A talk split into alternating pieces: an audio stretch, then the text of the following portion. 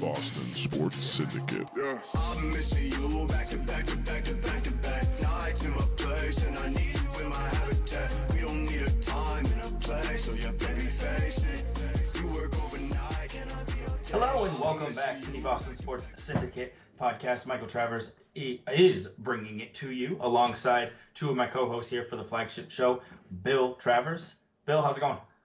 Going good. How are you? I'm uh, feeling better this time around than I was the last time we recorded. I don't know if you remember. Uh, still, still coughing as much, probably a bronchitis, not a big deal, but uh, feeling a lot better, sounding a lot better, hopefully. And uh, we're here. Also joining us, uh, third member of the show will be uh, Mr. Blogino, Chris Henry. Chris, what's going on? To come didn't even, Chris. he, he didn't even unmute himself. He's just hanging out, sipping his Yeti. See, I thought that I had hit the button, so let's try this again. How we doing, fellas? Good, good, good. And that's Uh, that's the for- great Blogino, by the way, What did I say? Mr. Blogino. That's probably why I didn't answer you. Oh, the great. Oh, The great- see, I don't, in- I don't, I can't, I can't keep up with you Red Sox podcast to be named later guys and nicknames, and I feel like Matty D's the Brock Holt, then he's the Enrique Hernandez, and he's this guy, then he's that guy, and I just, it's all, we're all over the place all the time. Yeah, Good talk. good talk. Um, to lead us off, uh, do you guys, do either of you have uh, any opening thoughts that you would like to to uh, to lay on us here? Bill, why don't we start with you? Just real quick, um, if you haven't caught any of it yet, the College World Series is going on for baseball right now. Check it out. It's some really good ball, really um, some exciting, fun games to watch. A lot quicker pace than the major leagues, and you also get a chance to see two of the pitchers that we've been talking about quite a bit on the Red Sox podcast uh, that pitch for Vanderbilt, Kumar Rocker and Jack Leiter. Leiter through la- um, Sunday night had Sunday night or was it Monday night? Anyway, um, in his outing he had uh, went eight innings, threw over 120 something pitches, had 15 strikeouts, and ended up getting uh, tagged with a one nothing loss. But it was uh, good to see the prospective uh, pitchers that the Red Sox may be getting. So there are games on just about every night. They're usually on E ESPN2. If you haven't yet, give it a, give it a chance. It's uh, some good baseball to watch. Yeah, I think the most interesting part is that is that it, it feels like you're no matter who the Red Sox end up getting it for, you're probably watching them at some point right, at some point in this uh, in this College World Series. So um, if you're interested in that kind of, there's a lot of people who don't care about the College World Series or prospects because it feels like it takes 15 years for them to get to the big leagues. But I feel like picking at number four that might that might be a little different, and some of these guys could be impact sooner or later. So uh, good point, Chris. Any opening thoughts uh, for you? Um, not Red Sox related, but um, Oh, be anything. Absolutely, absolutely. Anything sports related. Eh, anything sports or pop culture related. um, can we hear me now at least? yes. Okay. All right. I thought I had it messed up.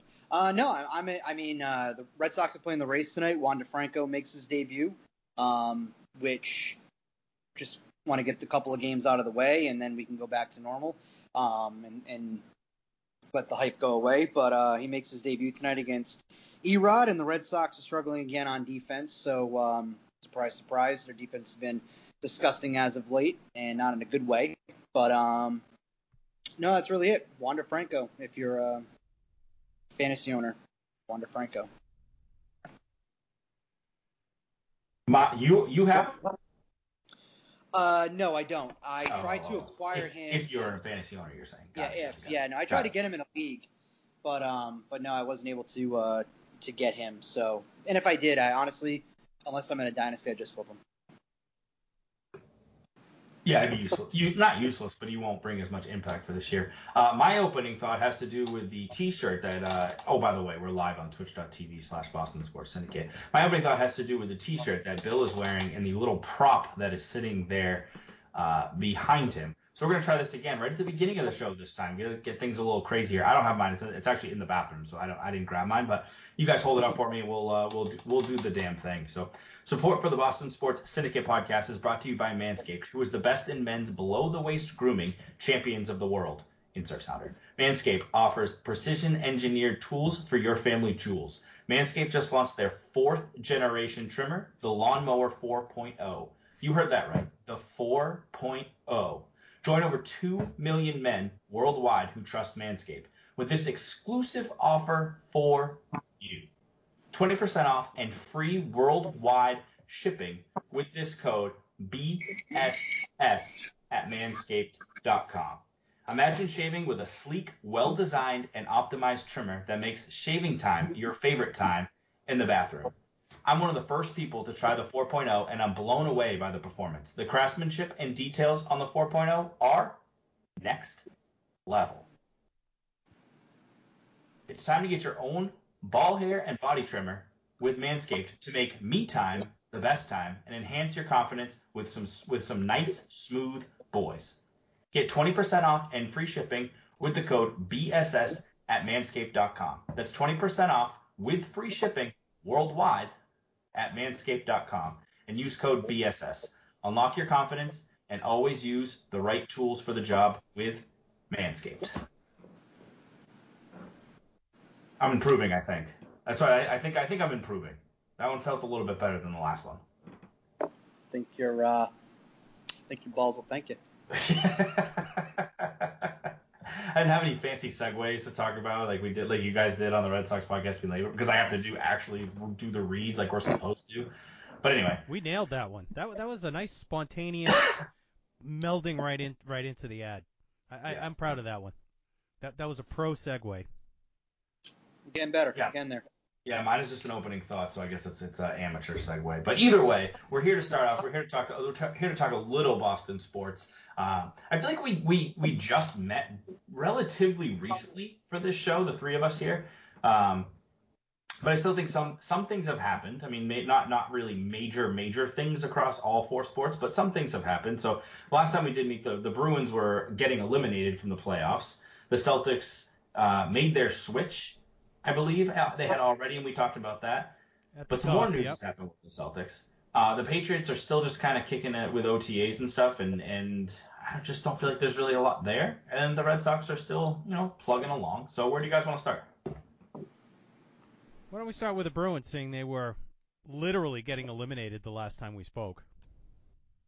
Yeah, so I think the biggest, the biggest, I mean, we talked about the Bruins as they were being eliminated and the, the thoughts that were going there, but the latest news to come out around the Bruins, really, I think, well, the biggest piece of news, really only piece of news, is um, Tuukka Rask ended up playing through an injury, had a hip flexor or groin, or I don't even remember exactly what it is. That's how insignificant it was to me.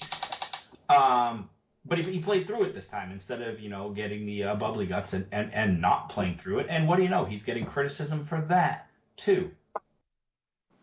Guy just I can't feel like win, this can guy he? can't. I, I feel like this guy can't win here. Like I and, and I don't mean can't win here as in like you know he's he's uh, a poopy goalie and he's you know not not going to win games. What I mean is no matter what the guy does, he's wrong, and it just feels like he's in a bad situation to be here. So he, he, he elects to have surgery. and He's gonna miss mo- he's gonna miss the beginning of next season. And so I just want to get your thoughts on on I just I, first I want to get my thoughts. and I want to get your thoughts. So I look at it as if this is Patrice Bergeron. It was a hip flexor, right? I'm not making that up. It was a hip flexor. I think it was like hip- a, a hip- labrum. Hip hip injury.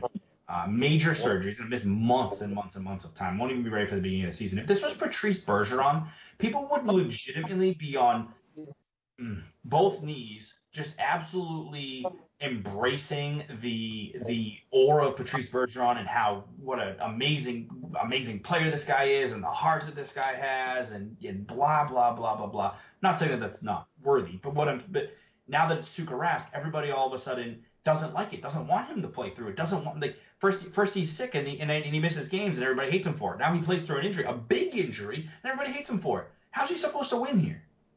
He can't.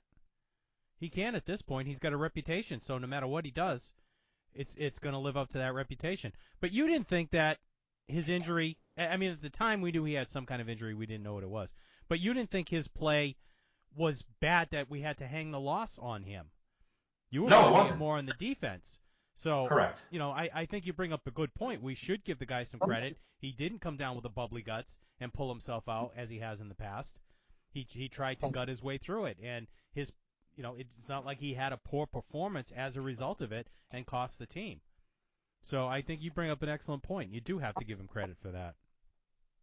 Yeah, I don't know why you I don't know how you. I mean, I don't know. I guess I, I guess I don't know how you don't give him. Because once you hate on a player, it doesn't matter what they do, you are going to find a way to put a negative spin on it. And I'm not saying Yeah, you course. specifically. I'm saying that's the general Boston sports fan. I mean, think Kinda for you personally, like think the Red Marcus Smart, think Tom Brady. No matter what they do, you are going to put a negative spin on it because you don't like those players. yeah, but No, yeah, I mean, but I win. You can't say yeah, but that means I was right. So I win. you're wrong. It's no, automatic. but, but We don't say that on not- this show, so I can't lose either way. Oh, oh, you- oh, you can lose. um, I, uh, I, I, I, I don't agree that it doesn't matter what, what those guys do that I would would would hate on them. But in in Tuukka's case, it almost feels like it's it's it's honestly like it feels like it's worse. Like it feels like, and I completely just muted myself out. But it feels like I'm trying to figure out something as I go because I I changed microphones and I'm trying to figure out how I can make it so that it doesn't pick up my fan and I'm failing miserably trying to figure it out on the go. But anyway, How about shutting off Um, the fan? That's a good start.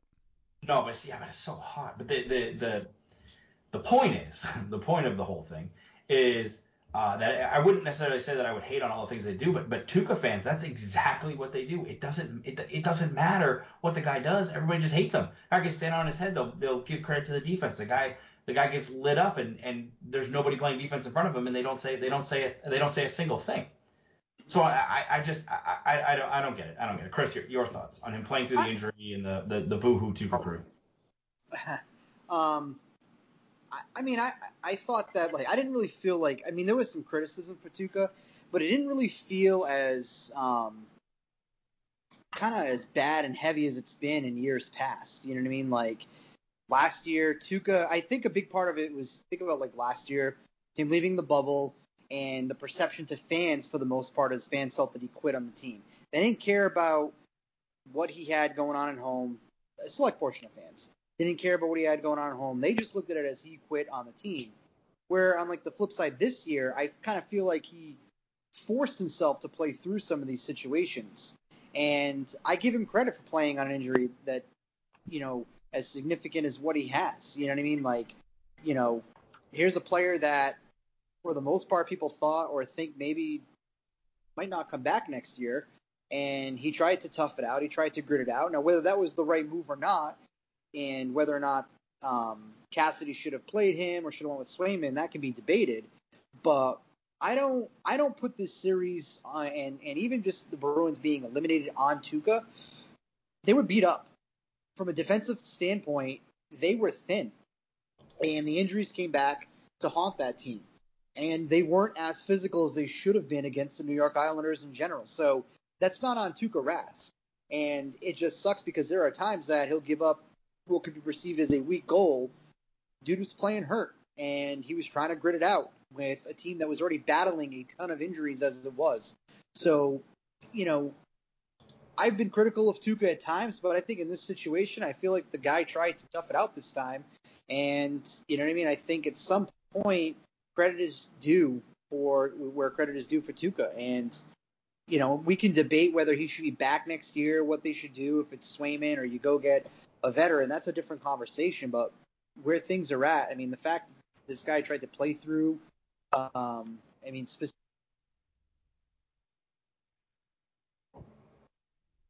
We lost him. He's gone. He's a goner. How about now? Specifically, it's always no, no. You do this at the perfect times, always. So what I just, yeah, no, what I So you just said realized. is that- specifically and then nothing. Specifically what? Well, what I just realized is that when I, I'm on, I'm on Skype on the on the internet. So when I come off the page, I just go like a ghost. Oh. No, I it just you know I feel like the guy played through a significant injury. You have a goaltender that has a hip injury. Like, I mean, I've never played goalie, but I've got to think like that's gonna impact your mobility and how you're gonna play. Like, at some point, Duke is gonna move on, and people are gonna do the same thing as Swayman or Dan Vladar or whoever else they're gonna get. Like, it doesn't matter. They're, this is gonna happen with whatever goaltender because as Boston sports fans, we're never content. So let me ask you this question: If Tuukka's going to be out until when? January? At least At least I, I thought I, s- I thought I said March. But let me. I'll, I'll look it up for you. But anyway, go ahead. Well, March is almost the entire season. No, I thought I had but heard at least January, but suppose Swayman comes out and early early 2022. Okay, so So I guess January. that's not January, very definitive. But Right. anyway, so you're gonna have probably Swayman as your starter, you would say, to start the season at least. That's that's unless they bring in a, a veteran in the off season. Yes. So what Fair. if Swayman stands on his head and is and is tremendous? Then Thanks. then what's your situation? Then what are the fans are going to be? Are they going to be clamoring for them to get rid of Tuukka? Where are you going Well, to be at that point? Uh, to me, that it, it that's a no-win scenario again for Tuukka. Tuukka. well, Tuukka- why, Tuukka's a free why I don't think you sign him. He's a free agent, so don't He's a free agent. He's a free agent. You, you, right. You don't you don't have to sign him here. What honestly, what might happen is who knows, but he might even be left up for Seattle to grab and see, and maybe actually they can't because he's a free agent. So Free agent, yeah. he may he may sign with he may sign with Seattle Seattle knowingly that he's not going to be playing for for some of this year, and then and then he rests up and then he goes there for next year. That's that's I would say a, a decent possibility. But there's nothing saying that the Bruins are going to re-sign Tuukka Rask. There's there's no guarantee that he's that he hasn't played his last game in a Bruins uniform. And if I, me personally, I like Tuukka Rask, always have. Uh, I just like the the fundamentally sound goaltender over the Tim Thomas as goaltender. I know Tim Thomas won the Bruins the Stanley Cup. I don't want to listen. I don't want to hear it. But Tim Thomas was not a good goaltender. Tuukka Rask is a good goaltender. There's a reason why they paid him six and a half, seven, seven and a half. You know, for for the last what one, two, three, four, five, six, seven, eight years. He's been he's made at least six million real money over the last eight years. There's a reason for that because he's one of the best goalies in the league. If I'm Tuukka Rask, I don't come back. I don't, I don't. I don't come back. I say, you know what? I'm good. I don't think I want. I don't think I want to deal with this anymore. I don't think I want to be scrutinized for any any decision that I make. You know, I, I know we had this family thing last year, but but you know, people were harped on him for that the second that it happened because of his track record that he has here, and it just seems like it's not. This is not a place for people who, uh, for for for people like that, for people that seem to get food poisoning at the worst possible time. You could say Yeah, it. soft players. Yeah, no, and I don't even know that he is soft. I just, I, I just, I just think that he's just. There's been a there's a soiled reputa- reputation here, and if I'm him, I don't think I want. I mean, you may love the guys in the locker room, and the guys in the, in the locker room may love him too, but but the, but the fact of the matter is, is that the fan base here is completely split. There's no middle, and I know I've talked about this before. There's no middle. You either absolutely love Tuukka Rask or you absolutely hate Tuukka Rask. And so if I'm Tuukka Rask, I say, what, what the hell do I want to play here for? Why, why, why would I want to come back? Why would I want to when, when half the fan base can't stand me and, and, and three quarters of the fan base was calling for Swayman to take over in the playoffs? Why would I? Why would I want to come back? Why would I want to play here? Especially where I'm going to be injured and who knows what I'm going to have. Like, and if someone like Seattle or a team who's rebuilding that doesn't really need a goalie for this year, Detroit, Columbus, like something like that, who might just say, you know what, we're we're, we're a year or two away. Maybe he ends up going there. New York, the Rangers, maybe, like there's other teams that he could go to where he won't even have to play this year. And when he does come back, he would play what six, seven games anyway because he plays on the he plays basically he plays a shortened schedule when it's a when it's a, a regular season. And when he comes back off of injury, already can't work, already can't play that many games.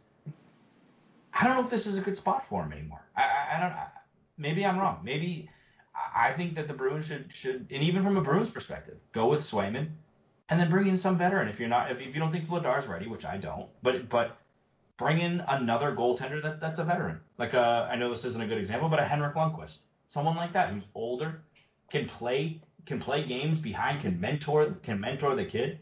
I think that's the way to go. Do you say like bring in a Tuukka Rask type veteran that's not Tuukka Rask? I- No, I think I mean- at some point though the Boston Bruins like you can't keep coming back and rolling with the same guys. You know, like I, I think Bergeron, you know, that's your captain. Marchand is one of the best players in the league. Like, you know, at some point Tuukka's 33 and he's having, you know, for a 33 year old playing hockey, you're not you're not young in that perspective. So, and you're having hip surgery, maybe it's just time. Maybe it's time that you move on. You have some depth within your system with some goaltending. I'm sure you can find the next Halak that's out there, or if you want to bring him back, or whatever the, the case may be. But I'm sure you can find a veteran goaltender that you can have play alongside Swayman. And then you know, even to like piggyback on top of that, like maybe it's time they make some different changes. You know, like yeah, they went to the cup a couple years ago, but they didn't win, and they got bounced last year, and they got bounced this year. So maybe you tweak it a little bit. You know what I mean? Like maybe I said a while back, bring back Krejci, but maybe you don't bring back Krejci. You know, like maybe you don't bring back Rat. Maybe you bring some new faces in the locker room, gets a little bit younger where you can. Like at some point, you can't just keep bringing the band back together. So I wasn't aware that Rask was a free agent, which is probably a good reason why I shouldn't talk hockey. But if if he were to go, then that opens up a lot of salary cap room for you as well to sign The maybe Bruins have like twenty nine million dollars. Well, here's the here's the biggest thing about Rask leaving. It, it, it you know him being injured, and even if you re-sign him, it, it would have to be at a discounted rate because of the injury. I was going to that say that I would brings- think a team-friendly deal, especially maybe a one-year deal, to give him a chance to prove that he's healthy again. Because Yeah, he's- he- maybe, I, I can't see him getting a big contract with somebody else coming off an injury and, and going to No be one out is going to give Tuukka for. Rask like like Tuukka Rask is probably going to go and um and probably get a veteran minimum at, at, Mac. Like I can't imagine a team is going to give you know Tuukka coming off of hip surgery, you know, a one year, two, three million dollar deal. Like I see Tuukka potentially getting a Chara type contract like the Capitals gave. I mean, hell, could the Capitals be an, even a fit for for Tuukka Rask? Like I, I can't imagine that a GM in the in this in the National Hockey League, knowing that there is some that there's some options out there, is going to give Tuukka Rask coming off of hip surgery significant cap dollar, like money that can goes into cap. I, I don't see that happening, but I could be wrong. Well, the thing is, is that you can sign him and put him on long-term IR, and he can not come back for the whole season, and then come back in the playoffs and light it up. You mean like, I.e. Kucherov. like, but- yeah? Hey, they play within the rules. I, if you know, we'll, we'll go into that in a second. I think feel like we should go over that. Uh, yeah, I don't want to because I'm gonna get pissed. Um, but but the other thing about uh, Rask's leaving, Crate, well not leaving, but Rask contracts up, Krejci's contracts up, Hall's contracts up. Those are your three highest AAV guys uh, coming into the season. And now if you're any of those guys, if you're if you're if you're Hall and you're Krejci, how can you possibly demand to make more money on average annual value more than Patrice Bergeron? How can you possibly even think of doing that? Which means that at minimum, if those guys were to come back, they're both taking a million to a million and a half, two million dollar pay cuts for you for your cap it. Plus you get Raskoff, you use Swayman, he's no money because he's he's a, he's a young player. You sign a veteran goalie for cheap money. Now all of a sudden you can add depth. You might be able to add another defenseman that you haven't been able to add because you don't have the cap, or you might be able to add depth scoring, even more depth scoring, because that's what they love to do is just get depth guys, Craig Smith, uh, Troy Coyle, guys like that. But it gives you flexibility. So I I think from both perspective perspectives, I think Tuukka Rask is done in a Bruins uniform, and I don't think that's, a, that's a scorching hot take, but it's just I feel like it's not being talked about. Like he's he's probably done. I think it's time to move on. I, I, I mean, I personally like they got. I think it's like twenty nine million dollars that they have in cap space. I personally would like to see them use that money differently. Like, go and bring back Taylor Hall, and he wants to be here. And and it's probably not going to happen until the end of July because of the draft implications, free agency, everything else. Uh, So- the expansion draft, they they won't Exactly. they won't yeah, they won't resign until after that. So like you bring him back. If Krejci want, it, first off, like I'm not opposed to Krejci coming back. And let me be clear with that. But it's gonna have to come at a, at a certain price at this point. Like if Krejci comes back two years, ten, two years, eleven million dollars, like I'm I'm cool with that. Like I'm fine with that. I'm bringing Krejci back around the same dollar amount that he was making. You know, but- But you also have to think about too, like, and fans are, you know, talking about this, you know, in the respect to Krejci, you don't really have anybody to replace him on the second line. Like, who's the second line center? Charlie Coyle hasn't really done anything to go and warrant being the second line center for this team. They signed him like he could, like he should be, but we're not at that point with him yet. So unless you go and either you swing a trade or you sign somebody, um, you know, I I think there's a lot of they, they have money to spend and they and they're in somewhat of a good spot, but they need to start developing some players again, and they need to start finding some talent within the draft and not go and and whiff and miss out on the the Matthew Barzals and everybody else who was in that draft. Like Sweeney's done a decent enough job to get the team where it's at, but you know this is I, I don't want to say like make or break, but these next couple years are to make, are make or break, considering that your roster is getting older. Yeah, I don't disagree. I don't disagree at all, and I don't want to talk about the the misses in that draft at all. Please, please. Yeah, we could debate that forever. there, There's no debate. There, there There's no debate. there's no debate. They just they royally screwed it up.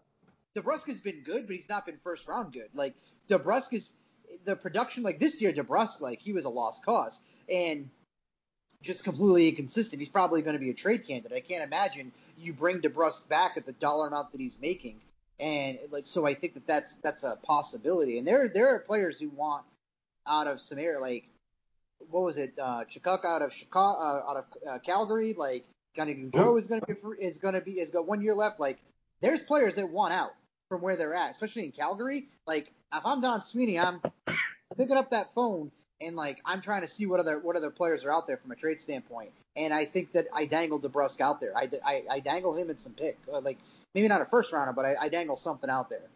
You know, I, I don't know. I just I think it's time that they, you know, you got to replenish, you know, the system. It's almost like you got to do it on the fly here. Yeah, but it's a tough decision that they have to make because they know that they're in the, the prime years of Marchand, Bergeron, Pastrnak.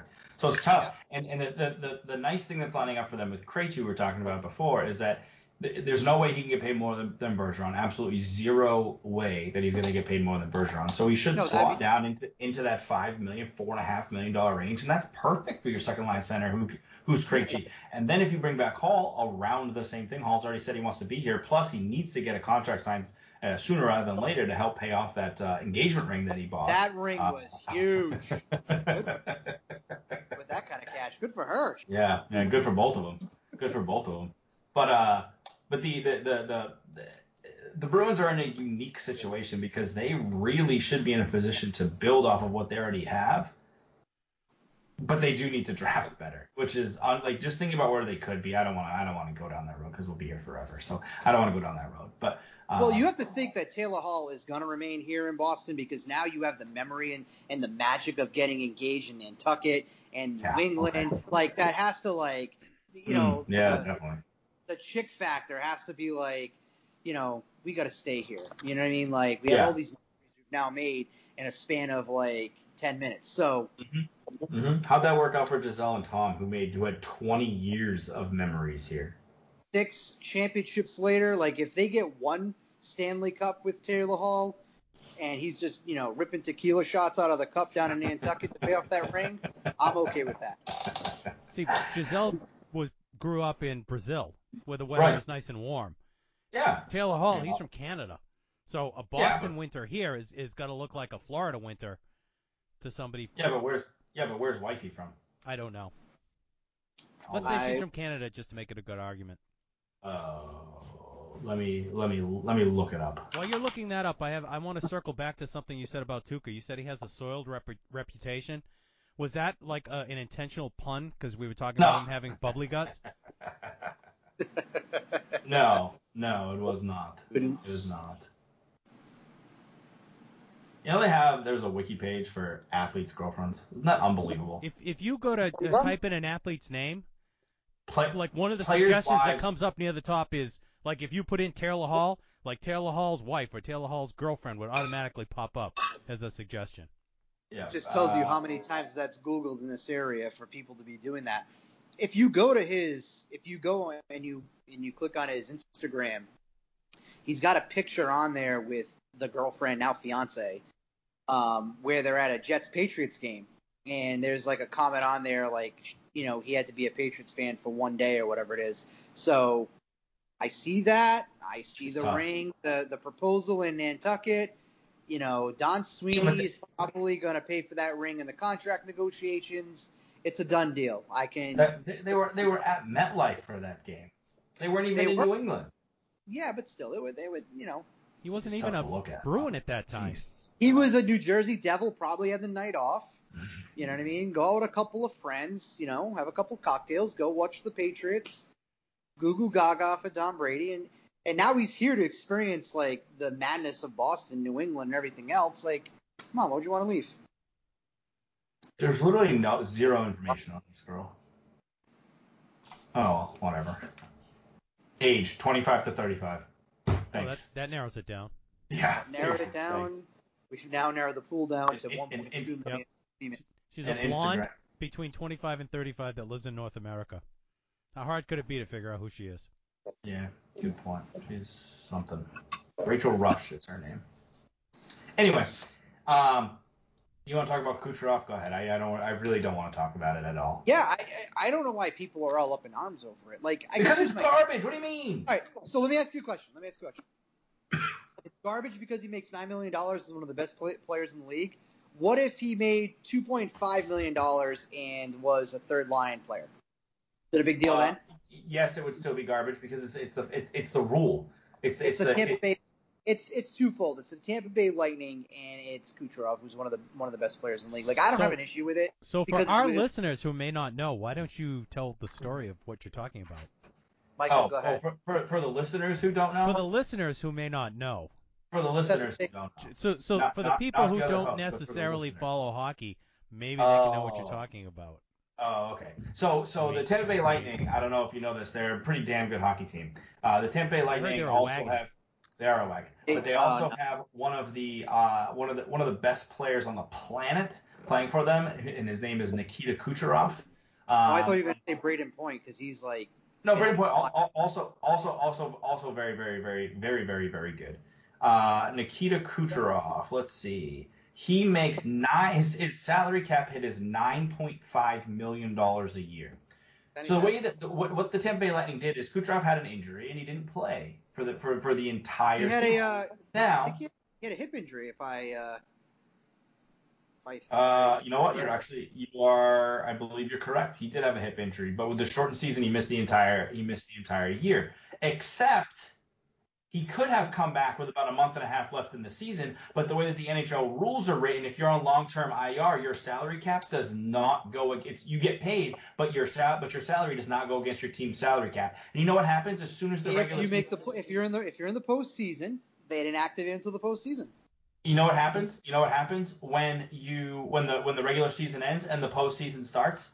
There is no salary cap. There's no Yeah. rules. There's nothing at all. So if your if your best player if your best if your best player happens to come off of IR for game one of the playoffs and didn't play all season, guess what? Perfectly allowed. Now all of a sudden they are and, and Stamkos came off by the way too. Stamkos played during the season, but he he also was on long term IR. So now they are twenty something million dollars over the salary cap if it was a regular season, but it doesn't matter. The BS part is not the fact that it happened. It's not because it's, it's within the rules. It's a rule. It's a stupid rule, but it's within the rules. I don't know how you're ever allowed to play a game in the postseason if you didn't play a single game during the regular season. Every other sport, I think, has a cutoff date. If you're not on the roster, if you're not on the 40 million roster by X, can you play in the playoffs? No. And baseball isn't even real. They have no salary cap, and you still can't do that. If you're in if you're in the NBA, if you're not on the roster by this, can you play? No. In the in the in the NFL, if you're not on roster by week what 15, can you play? No. But guess what? The NHL, they don't care. Doesn't matter.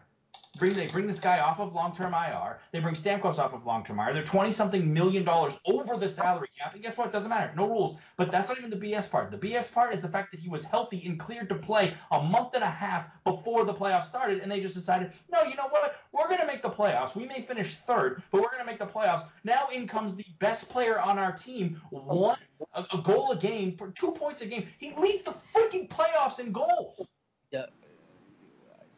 I thought uh, I thought Brayden Point.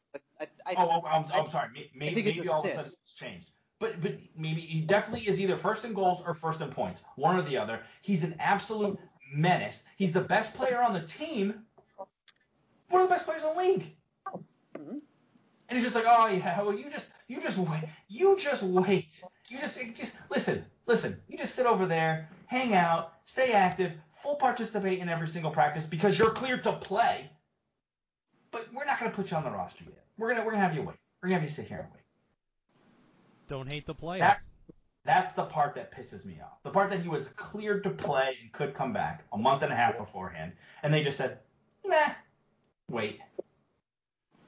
You're I right about hockey being the only sport that allows you to do that. We've talked about that before. How you can draft somebody right out of college, and then suddenly he's he's playing for you in the playoffs. Mm.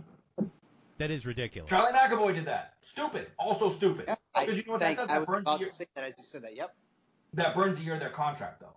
So that, like that's that's that that's a dumb move on the on I almost said Patriots. That's a dumb move on the Bruins part is to even play him. That's a diff- completely different story. You know what sucks about the NHL right now? This is what this is what sucks. There's four teams up here: the Islanders, the Lightning, the Canadiens, the Knights. You can't root for any of those teams. Every team, they it just sucks. Well-. I got to be honest with you. I I I don't really mind. Like I think Tampa Bay is a good team, and I don't really mind kind of seeing them do what they're doing to the Islanders because I think the Bruins should have beat the Islanders, and I don't mind any New York team being exposed for the frauds that they are. So, I mean, what was it, eight nothing last night? The Yeah, Islanders, no, That, that that wasn't an anomaly in the series. The series has actually been pretty good, but but but like you can't root for the you can't root for the New York team. Can't root for a New York team and the Islanders. They just cried the whole season. The Islanders are like a soccer team. They just cry the whole time. They dive all over there. It's basically a soccer team. The the Tampa Bay Stamkos is my favorite player by the way. Like Stamkos Stamkos is my favorite player in the league. He's my favorite my second favorite player of all time after Marc Savard. Rest in peace. And the the and I, I can't root for the Lightning because of the because of the principle. Like it's almost and then and then you have the Knights who just like oh we're a team now we're gonna be good and they're they're in existence and all of a sudden they're they're they're just they're just good every single season. Their fan base is is not real because nobody actually lives in Vegas. It's just tourists and so like th- that's not a real team either. And then and then you have the Canadiens. Like it's to the point yeah, where I'm it's like not going to root for Montreal whatsoever. yeah, but it's to the point where it's like that's the, the best story. Like if, if you take Montreal out of it, they were they were the ace. They wouldn't even have made the playoffs if this was a regular year and the and the, and the divisions weren't realigned. They wouldn't even have been in the playoffs. Now they're playing in the Western Conference Finals. By the way, they're in the East. So how does this make any sense at all? And it's to the point where it's like, hmm, maybe I should root for Montreal. But you're like, no, you can't root for Montreal. Yeah, this sucks. This sucks. The the, the, the, the conference finals and the yeah, it sucks. It absolutely sucks. Yeah, I I don't. have so, like I don't mind. So like I think the Lightning have been exciting. Um, their their offense has been fun to watch. I mean, Brayden Point, like you know, he's He's next level. probably, pro- yeah, and you know, down in Tampa Bay, like Brayden Point is is a well known player and people know who. But like on a national level, like how many fans are unless you're like an avid you know NHL you know player uh, for like PS5 or whatever, but like many people really know who Brayden Point is? Like this dude has put himself on the map. He scored in what seven straight games? I think I Yeah, he, what it was. he, he, he So, showed like, up last playoffs too. He, It's not like he's new, like he's been, he's, he's No, but you got to think about like the markets that players are in and, and things like that. Like Steven Stamkos, you know who he is, right? Eh, Because like he's such a marketable, like marquee player. But like Brayden Point, he kind of gets lost in the shuffle because you have Stamkos and Kucherov, and you, got, you know that that lineup is is stacked. And the Lightning are are next level. Like they're they're a good club, and and it sucks that a team in Florida, you know, what I mean, hockey, Florida don't really kind of jive together. Like they're probably going to win the cup. And then on top Again. of it, you're probably going to see a team in in Vegas who, again, you said it, no true real fan base, but new to the league. But I think that's good. I think it's good to have a team that just came into the league that's competitive because it shows to the NHL and the rest of the market, like, hey, we can bring teams in, they can be on the same level, they can be competitive right away. I think it helps kind of grow the sport, kind of grow the market. I, I don't really have a problem with that whatsoever. And I don't have a problem with the Kucherov piece because it's the rules that the NHL had in place. And I, you'd have to think, like, the NHL had to have investigated that as well. They had to have looked into to make sure that a player, especially a 9.5 million, you know, is truly not able to go and play. Like, I, I have to think that, that happened. Like, did a little research trying to find out and whatever, and it seems like that that is the, case. It just it sucks because it's the Lightning. They're good. The dude is good, and he makes a ton of money, and that's why people are in uproar. And I get it, but it sucks that Bill just called him a wagon because I have a little bit of a coin on the uh, Lightning for the series, and now I'm worried that that's going to go backwards. But really, at the end of the day, though, like you know, I, I think that you know, I don't, I don't see that there being a problem unless the NHL wants to change it. But again, like you, you mentioned Savard, one of your favorite players, like he was out. The Bruins benefited by having him. Dude, he come back. He come back and play. No, but at least You- they, they, like, they it- what, it- what, it's four one and a half it's one five thing if- that they had to use. Yeah, but if you go if you go on long term IR and you miss the whole season because your because your brain is mush and you're not coming back to ever play again, that's a completely different scenario. Then that's that's the team doing him a solid, so he doesn't have to retire. He can still get paid and keep his benefits. and I- that's what that was. It's not, even close to the same. I get it, but there's the if Tampa Bay truly did something wrong, the league would have called them out on it. Uh, I would have to like I can't imagine that the league would be like, that's okay. Just let a guy make a nine and a half that can play stay on IR. Like I have to think that the league would have stepped in and said no. Like you have to activate this player. Well, no, the, or you, you don't really. I don't. There's nothing saying that you have to activate him. He's on long-term IR as- for as long as long as you want him to be. I suppose. I mean, there's there's nothing saying he has to come off of IR just because he's ready to play. I don't believe. But the thing is, is you know that it's it's going to affect your cap, and that's that's that's why I didn't do it. It's clear as day. It's it's it, Well, it's one of the, it's it's it's a it's a Belichickian move. It's as clear as Love it. day. Like like it, it, it's just trash. It's Trash. Once once this playoff's over, it's all going to come to you know a root for them. They're going to have to make some decisions and, and figure out what they're going to do with some of these players. And Not if you can just put a player on IR for the whole year. Like, think about that. Their best player didn't play, and they still win the playoffs easily. No problem. If that were the NFL, they changed the rule in the offseason. They should change the As, rules. as soon as a rule benefits, especially if it were to benefit a team like the Patriots, they change the rule immediately in the offseason. They should change the rule. It's a I stupid I mean, if it was baseball, it'd be changed. They would act. They would be Change it forcing them mid-season. Be like, nope, can't do it anymore. Is that a It should be changed.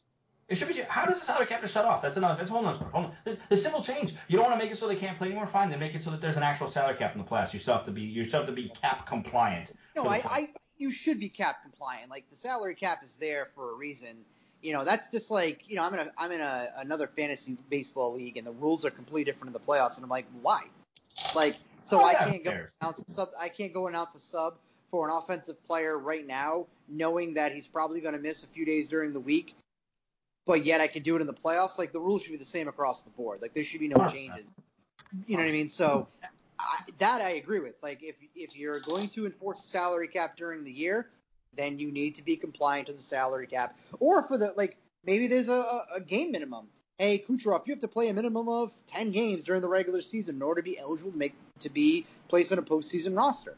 You know, Awesome. like Both should happen. Bo- Both really should be in place. That that affects the guys coming out of college I want to sign once their season's over and come up and play in the playoffs. So again, if, if you want to keep that in the game, then fine. But you still have to be cap compliant. That would solve the issue here. It, it's re- it's really that simple. They could be cap compliant, and then they, then you have to release players, or you, you have now you all of a sudden have to become cap compliant. So Well, I mean, and Tampa Bay- dynamic. And the move that and by doing what they did, Tampa Bay was able to go and continue to keep some of the depth and try to keep some players signed that they they weren't really ready to move on from. So They could keep their captain in Stamkos. Before after last season ended, they said, "Oh, Tampa may move on from from Stamkos because well, they don't really need him. They didn't really use him last year, so they might not really need him." And so, but it allowed them to keep their captain. So I mean, yes, yes, it's it's garbage. Oh, we're going for a walk. And yeah, it's garbage. But anyway, now that I'm sweating and uh, Bill took a Bill took the morning off uh, or the afternoon off, I want to talk about a sport that he can join us with.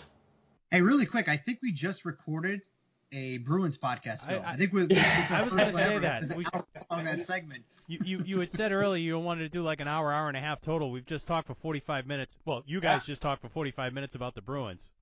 Well, here's the thing. You guys just did a Red Sox podcast. Be the name later. There's not a ton of Red Sox stuff that we can really talk about. So let's let's go into the Patriots. Oh, there's OTAs.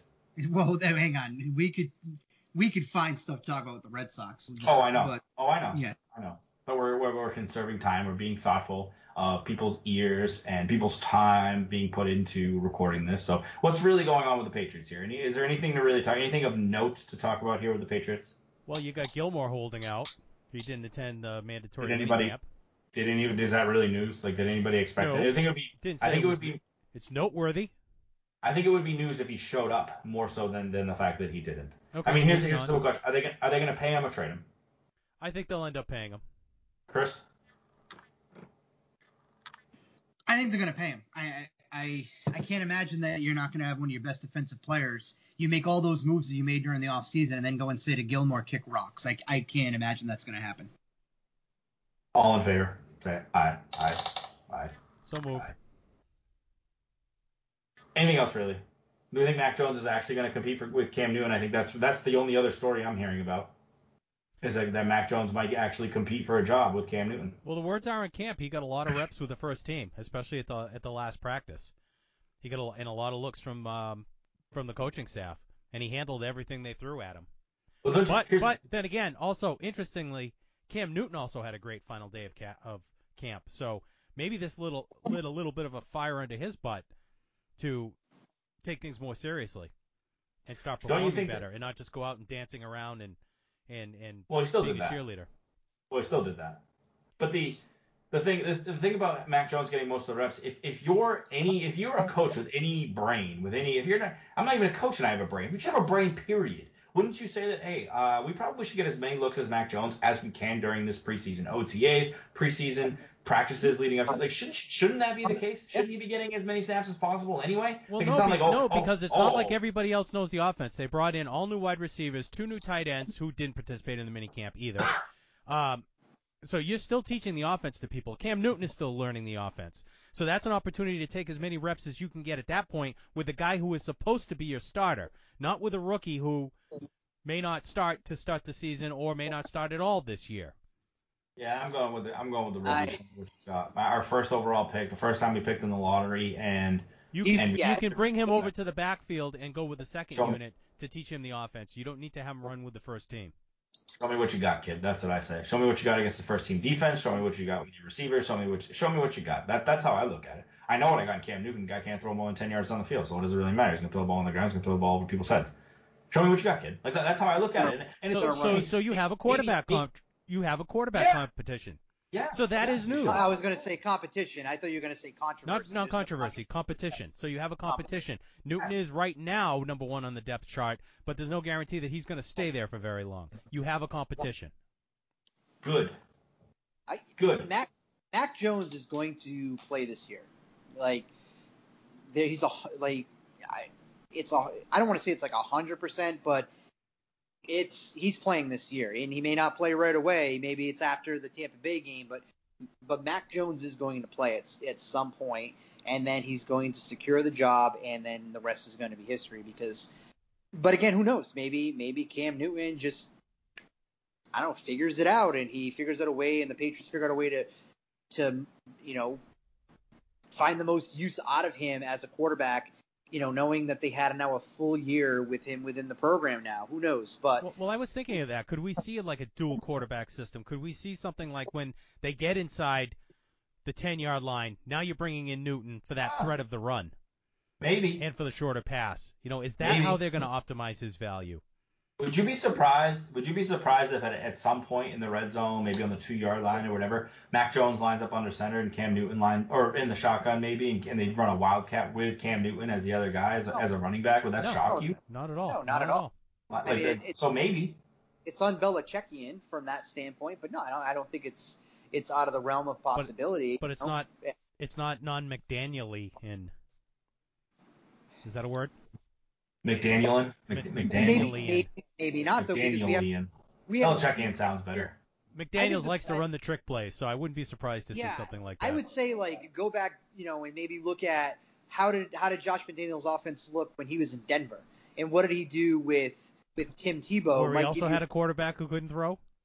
yeah, uh, so he's he's used to it. So maybe maybe he has an idea how he could. Maybe it's an idea how we can see them truly use Cam Newton. I mean, he was stupid to let Jay Cutler go and go with Tim Tebow, whatever. But Speaking of, They draft Tim Tebow in the first round. have we talked about Tim Tebow at all in this? Jaguars, Tim Tebow, tight end Tim Tebow. Good Does for anybody remember? I don't remember if it was Boston Sports Syndicate or Boston Sports on Tap at the time. We talked about Tim Tebow becoming a baseball player. Does anybody remember what I said at the time? Obviously I not. can't- Yeah. I said, you know, someone said, oh, it was Bessie's a big Bessie's a big um, Tim Tebow fan. Bessie's a Florida Gator guy. He's a, he's a big Tim Tebow fan. And we went to a Mets game, and Tim Tebow had the chance to play because he was in the Mets organization, and he was adamant that he was going to find himself a Tim Tebow T-shirt with him with the, when we went to the when we went to the stadium. And actually, I can't remember if he did, honestly. And he said, oh, you're not going to get a Tim Tebow shirt? And I said, nope. You know what I'm going to do? I'm going to wait until he decides to play hockey, and then I'm going to buy his hockey jersey because this idiot. Literally, people just let him do, and, and he just thinks he's the second coming of, of Jesus, and he can just do whatever he wants. And he's like, oh, I'm just gonna all of a sudden I, I want to play baseball. I haven't played since high school, so I'm gonna play baseball. Now I'm gonna go play tight end again. Like this guy is a joke, an absolute utter joke. Is he a joke, or is Urban Meyer the joke for bringing him on the team? Now, here's the By, thing. by the way, you know he only needs to play what, like That's three games for his NFL pension to kick in. That's the thing. If Urban Meyer is doing him a solid and he gives him A three hundred percent. Yep. if, if Urban Meyer is doing him a solid and he gives him one snap in the first three games and then cuts him so he gets his pension or full pension or whatever the hell it is, then I respect Urban Meyer.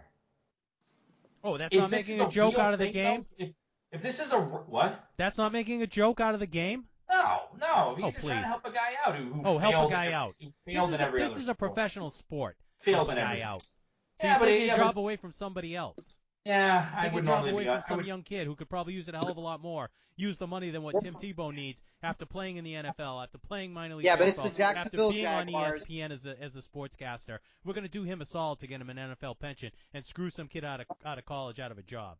It be, Yeah, but so- because yeah, it's, but the- it's the guy- the- Jacksonville Jaguars. the 50 and it's, it's the a 50 team that needs. Hang on a second. It, it's a Jacksonville Jaguars, and it's a team that's going to do whatever they can to generate some buzz. Here's the thing, right? There's been more buzz about Tim Tebow than there's been about their franchise quarterback Yeah. in Trevor Lawrence. And It's. It's it, to be if you think about it, like I don't really like I don't I don't hate it. Like, you know, you take the pressure off your quarterback by bringing in Tebow. You let him be like he's literally a god down in that area. Like I was listening, I was listening to Toucher and Rich a few weeks back on the way into work, and they were talking about how like how revered Tim Tebow is down in South like in that area. Why? It's, For what it's, He won the? Heisman Crazy. Trophy. He won the national Oh, give me a championship. break. It's give a me a college break. town. Tim Tebow's a plug. He's an absolute joke. We, we got Waba in the chat saying that uh, Tebow got cut for our sins. That's a good line. Yeah. A good line, Yeah. Waba. Yeah, make it a T-shirt. The, that the, might the, be the, the episode now. The what Tebow got cut. The the the the, the I can't stand Tim Tebow. I feel about Tim Tebow the way I feel about Kucherov right now. I can't actually I like Kucherov, but the way I feel about Tampa Bay Lightning. I, I I can't do it. I cannot do it. Like you already tried. He's, he's incredibly overrated. But Well, here's the thing. How can you even think have a about- rate? That's the thing that Think I- about Tim Tebow right now. Like if if you, it's for example, like the Jaguars are gonna make a ton of money off of Tim Tebow. But We're are they? doing. I mean, the but they are- merchandising is split amongst the league, so it's not like they get any extra money from sales of his shirt. The, Well, the place is going to sell out like- anyway because they've got the number one pick coming in. What's his name? The kid with the long hair. Trevor Lawrence. Sunshine. Tre- Trevor Lawrence. So, how much more is Tebow going to bring in for the team? I mean, who know? I look. I just think it's. I think it's smart right now because the Tim Tebow chat, the Tim, the Tim Tebow conversations. Like, I mean, we're a Boston, you know, based program, and we're talking about Tim Tebow. Like, we're doing exactly what what the Jaguars want us to do. Like, don't worry about the quarterback. Let us develop. Let him do his thing. It's all about Tim Tebow right now. Here's the th- if Tim Tebow makes 25 catches, it's going to be a major story. The first touchdown he catches, if he makes the team, is going to be a major touchdown. Are All you right, so so if you tell me that them signing Tim Tebow was a genius move because it takes the spotlight off of Lawrence, I'll agree with you on that one. yeah, th- do you Because think that that, will take the spotlight off of Lawrence. Do you think do you think that's the case? I'd go that I'd go that they're trying to get him his pension over the fact that it was trying to take the spotlight. I don't think they're smart enough to think of that. No, That's what no, I'm saying. I, I I'll go with the Chris pension. is Chris is smarter than Urban Meyer. There's no way. That's actually that's that's a great thought. Truthfully, credit. Maybe you should go into uh, what would that be? Executive marketing for the NFL. I I do tomorrow, but like the, I, yeah, I don't know. I just I you think about like the the Jaguars. They're not a franchise that's established that has like prestige that has anything attached to them. When you think about the Jacksonville Jaguars, you think of just it, it's just an organization that just doesn't win. There's no there's no substance to them. You say the New England Patriots, you think Tom Brady, Bill Belichick. Super Bowl championships, Robert Kraft. Like you could just you can probably rattle off ten different things about the New England Patriots, New York Giants, you or Dallas Cowboys, like Oakland Raiders. Like there are teams you uh, Las Vegas Raiders now, but like there are teams you can say something and then there's words you'll say right afterwards that are synonymous with that team. You say Jacksonville Jaguars, Tim Tebow, Urban Meyer, Trevor Lawrence. They're trying to establish something, and I give them credit for trying to do that. Yeah, And- Tebow ain't it. T- He's just not it. That's not it. It's not it. You see the picture. long. He's not you- you- long term, but You, you, you picture of that house walking down. It was like walking to. It was. It had to be during OTAs or or voluntary mini camp or whatever. He's walking down the thing and he's got his gloves on already and a, a, an actual. I forget who it was, but a real tight end uh, said some someone let him know that he doesn't need to have his gloves on for at least another three and a half hours. He's walking down the walking down the. He's like going to stretching, wearing his gloves already, and he's all ready to go. He's just a. I just I can't I can't I can't do it. I can't do it. I I can't stand them. That was your Patriots minute. so how about them Celtics? No, let's do Red Sox quickly, quickly. Okay. It's get some, give some, give some, give some uh, Red Sox nuggets between the two of you. got. ahead. I'm taking this segment off, so go ahead. Now we just talked about the Red Sox Yep. last week. Yeah, so give, give us a little bit that. of Red, give us a little Red, bit of Red, Red Sox Sox. uh, back in first place, half game up on the Rays. They got a three-game series with them starting tonight, and then they play the Yankees over the weekend at Fenway. Not going to change the course of the American League East, but you know if they take two out of three in both series, they're sitting in good good Well, place. it's a good stretch. It's a good stretch. It's a good stretch for the Red Sox at least. Sox are up a half game right now, like you know Bill just alluded to. They're up right now, five two. Uh, we're recording. The Sox are playing the Rays. Uh, Wander Franco's debut. E-Rod's pitching tonight. So this is a key series. This is probably the most important series the Red Sox have had all season long. You come out of this, and let's say you take two or Hmm. three, at the very least three from Tampa Bay. You know, you, if you come out of it with a game and a half lead, or even just two games, you know, you're sitting in a good spot, and theoretically, you're now going to go and play a banged up Yankees team. Just a Luke Voit bat, but still a banged up team. You got Pedroia night on Friday night, which I'm going to, by the way. Very excited for that. So you got Pedroia night on Friday Hashtag night. content. Uh, there'll be content. Um, so you have you have Pedroia night. Um, it, it's also per, it's Perez Day as well on on on, on Saturday, uh, Friday night. Um, Martin you know, the Red Sox could really Martin Perez, yeah.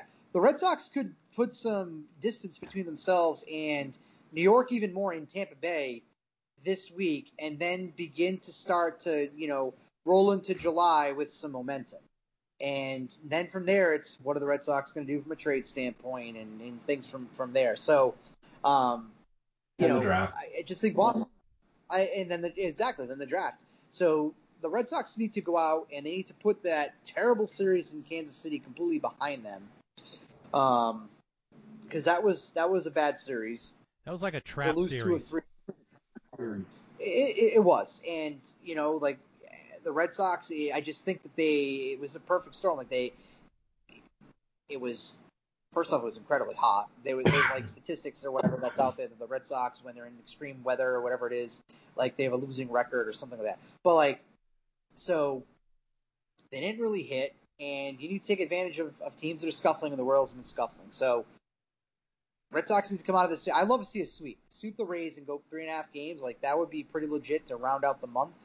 Um, and get into PD night. I'm looking forward. I'm, I'm really looking forward to Friday night. I this would be now. I I was there for Ortiz night. I was there for Mariano Rivera night, but that just kind of like happened out of the you know just randomly. Uh, but I'm looking forward to the Dustin Pedroia night. Should be a really good time.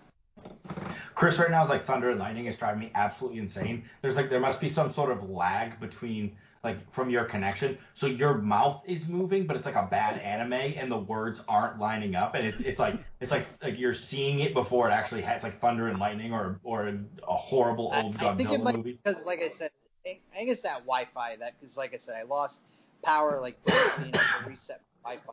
So it might have to do with that, or maybe I'm just talking way too quick. No, no, no. You're, yeah, that's it. Yeah, it's a it's it's a visual anomaly, not lag on the on the screen. It's I mean it sounds fine. It's just it just watching you talk and it's like I'm like seeing your reactions before hearing what you're saying and it's like what the heck is going on here? Either way, um, the so fun fact you're talking about Pedroia night and I got offered box seats to go to the game on Sunday, but I'm leaving for New Hampshire in uh, on Thursday morning, and I won't be back in time for the game, so I had to politely decline. But box seats for Red Sox Yankees game, yeah, big, big, big, big, gotta big, big L for you me. gotta start getting company perks here. You know, what That's- I mean? like that- take those that- tickets, pass them down, Yeah, yeah, you ain't kidding. pass them down. Uh, so that was that, that. There was a Red Sox minute. Bill, do you have anything to add about the Red Sox? Or did you, did you say your piece already? No, I think that's enough. Well, well, then let's talk about the Celtics. What would The you like to talk about? I don't Has know. not anything much- happened with the Celtics lately? After, Well, they don't have after a the uh, coach. Ainge Stevens shakeup. Well, they don't have a coach, so I mean that's Still probably don't have a coach. Don't have Still a point. coach. Don't have a point guard either. no, they do. Marcus Smart. oh yeah, Uh, your favorite. Uh, Marcus Smart's your, your current point guard, or uh, Pey- Oh, Peyton Pritchard. Peyton Pritchard. Um, so anyway, with obviously, obviously the probably the biggest news in the city, I would say right now, is the trade of Kemba Walker uh, to the Oklahoma City uh, Thunder for uh, Al Horford, she's back.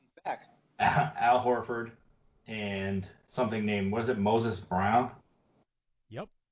Moses Brown, yes sir. Could end up being the key piece in the deal. Okay, so if, if you i i do either of you know anything about a Moses Brown?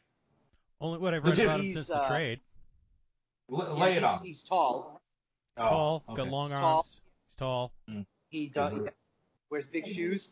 Um, no, like he had that crazy game uh, when the when OKC played Boston that Brad Stevens had a first hand look where would the kid have like 19 rebounds or something like that, and Brad Stevens was like, oh wow, you know what I mean? Imagine if we can get guys like that, and then he he went out and he got him. Like here's the thing, third team for Moses Brown in three years. You know what I mean? So And, and he's only 21.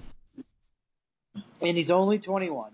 But it's unfortunate. I, I hope I hope C's fans like they they understand this, but it spells the end of Taco Fall. Taco time is over in Boston because now you actually have a legitimate player in Moses Brown who can play and theoretically should play and is worth being on your bench. So the Maine Celtics now, no longer the Red Claws, but the Maine Celtics, either are going to have taco time or taco is going to be. I mean, is is he a really is he truly an NBA player in the league? He's probably not. He's a G League player, probably at best. So I think it just spells the end for for taco, and it's not a bad thing. Was a good run. With some entertaining It's a cute moments. story. I'm reading up but- on I'm reading up on Moses Brown. He he has what you know oh. the the most sought after thing in sports, and it's called upside. Right up there with Franchy Cordero. Tremendous He's seven upside. foot Yeah, he- two. Seven foot two. He's Seven he's- foot two, yeah, he's- two he's forty the- five. He's a big dude. He is a big kid. So he Oh. could end up oh. being the key piece of this deal three four years from now. Okay. Remember so the, remember the, the Celtics also gave up a first round pick.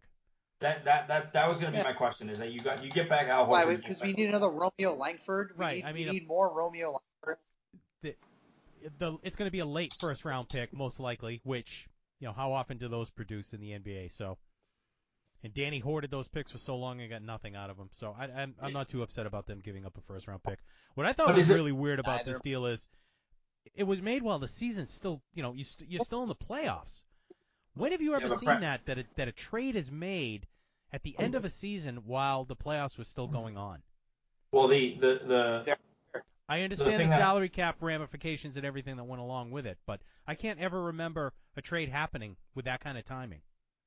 the thing that happened was that the the the rumors started flying that that um, that uh, what's his nuts was going to be traded at the trade deadline. Danny Ainge was trying to move Kemba Walker at the trade deadline, and then Kemba Walker came out and said, "Oh, my feelings are hurt. I'm going to cry." And so it, I Yeah. kind of feel like and he got I- booed. he was upset they got booed too.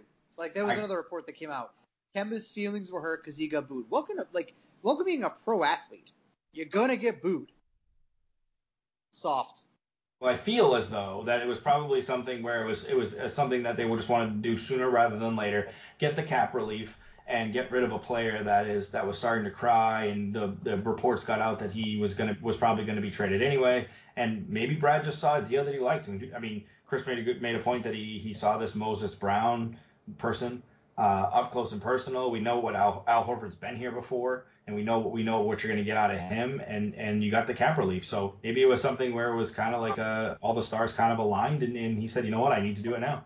And it also allows him to start his own legacy outside of the shadow of Danny Ainge, and it gives him a it, it's a, it's now a stamp and a, and a step in the right direction of something that this is how I'm going to handle the team. The team is now mine. I'm trading one of my max one of my max contract guys. The team is the team is mine, and and th- this is how I'm handling it. Yeah. I'm seeing an issue. That's all. That's all well and good. I'm questioning the timing of it to happen Well, while the playoffs are still going on. I'm saying because it's probably something where they wanted to get it out sooner rather than later because they didn't want Kemba Walker just like moping around and and and and and you know crying and, and so they, they saw an opportunity and they jumped on it. But I I wouldn't mean, it think that would be allowed within the rules to still trade during the season. Well, I don't think it Anyway, be- anyway, I don't. We don't, don't have to think it, belabor I, that. point. I don't think it can I don't think it can be finalized. It probably yeah, it was just announced. It wasn't actually Right. finalized. But Right, so, so- now the smear campaign has started on Kemba. There's some allegations that he didn't re- rehab appropriately last year in the bubble, and that for his knee, and that's why, you know, he wasn't able to play as much in the bubble as as they had hoped after he had had his procedure.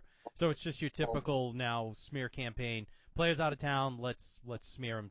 Yeah, I don't like that. I- don't like that. Here, you know what I don't.